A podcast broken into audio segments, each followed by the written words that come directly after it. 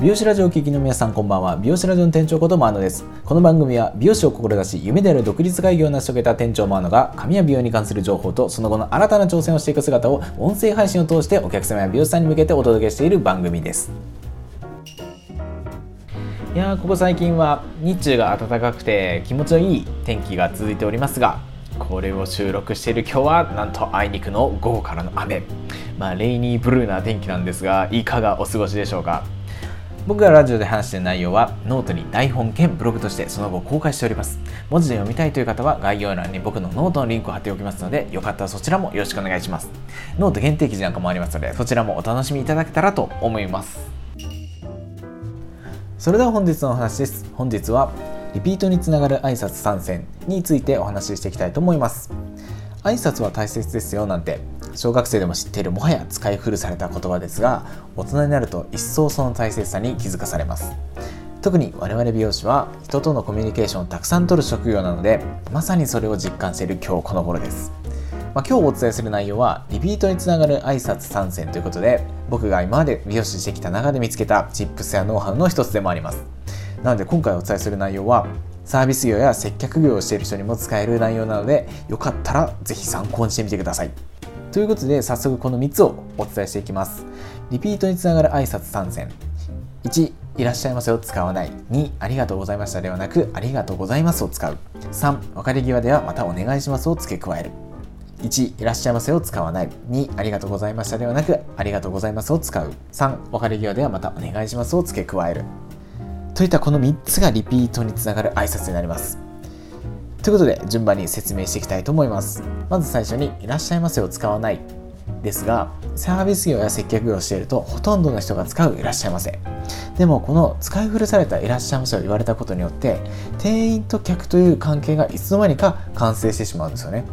でそうなると自然と物を売る人と買う人という関係になりお客さんとしては何か物を買わされるという警戒心が本能的に芽生え知らない間に心の距離が生まれてしまいます。ではどういった言葉を使えばいいのか。これ普通でいいんですよ。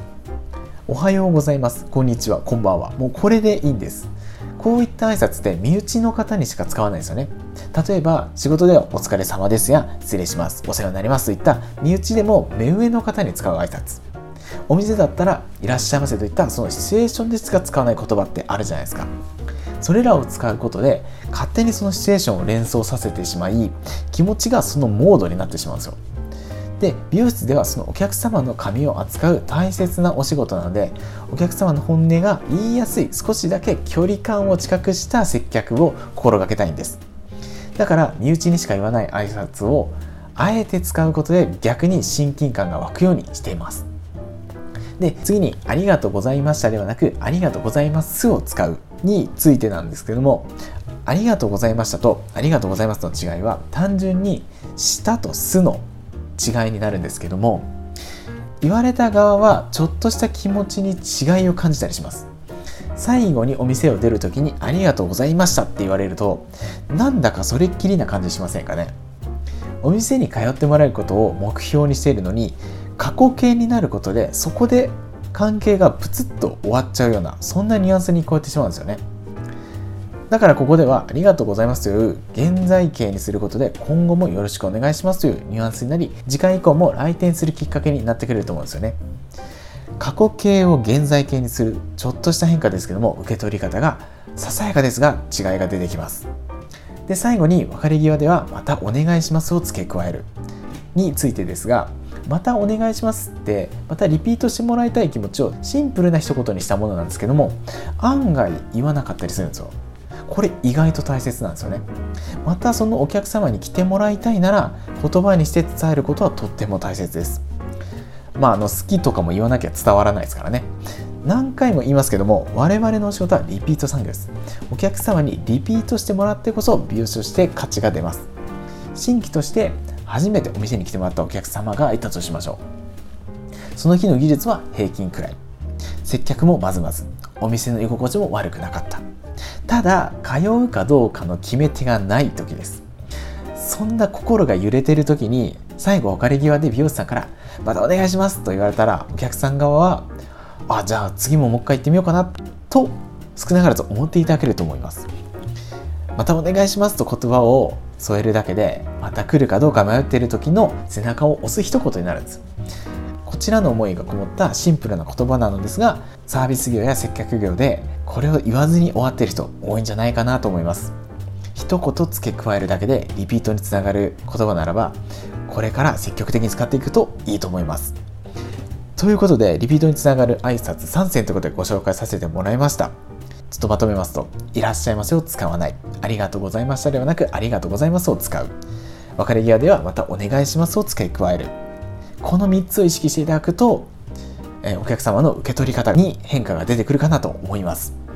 サービス業や接客業の人でも応用できるものがあったと思いますので活かせる方は是非参考にしてみてください。あのちなみにこれ別の話なんですけども皆さんがよく使う「お疲れ様です」って挨拶ありますよね。あれって実は多くの方が間違った使い方してるってご存知だったでしょうか？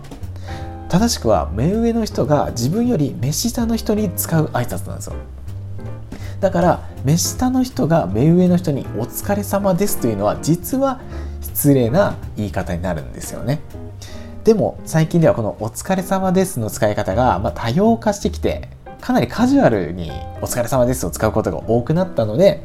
まあ失礼と感じる方が少なくなってきていると思いますが知識として知っておくといつか役に立つかもしれません。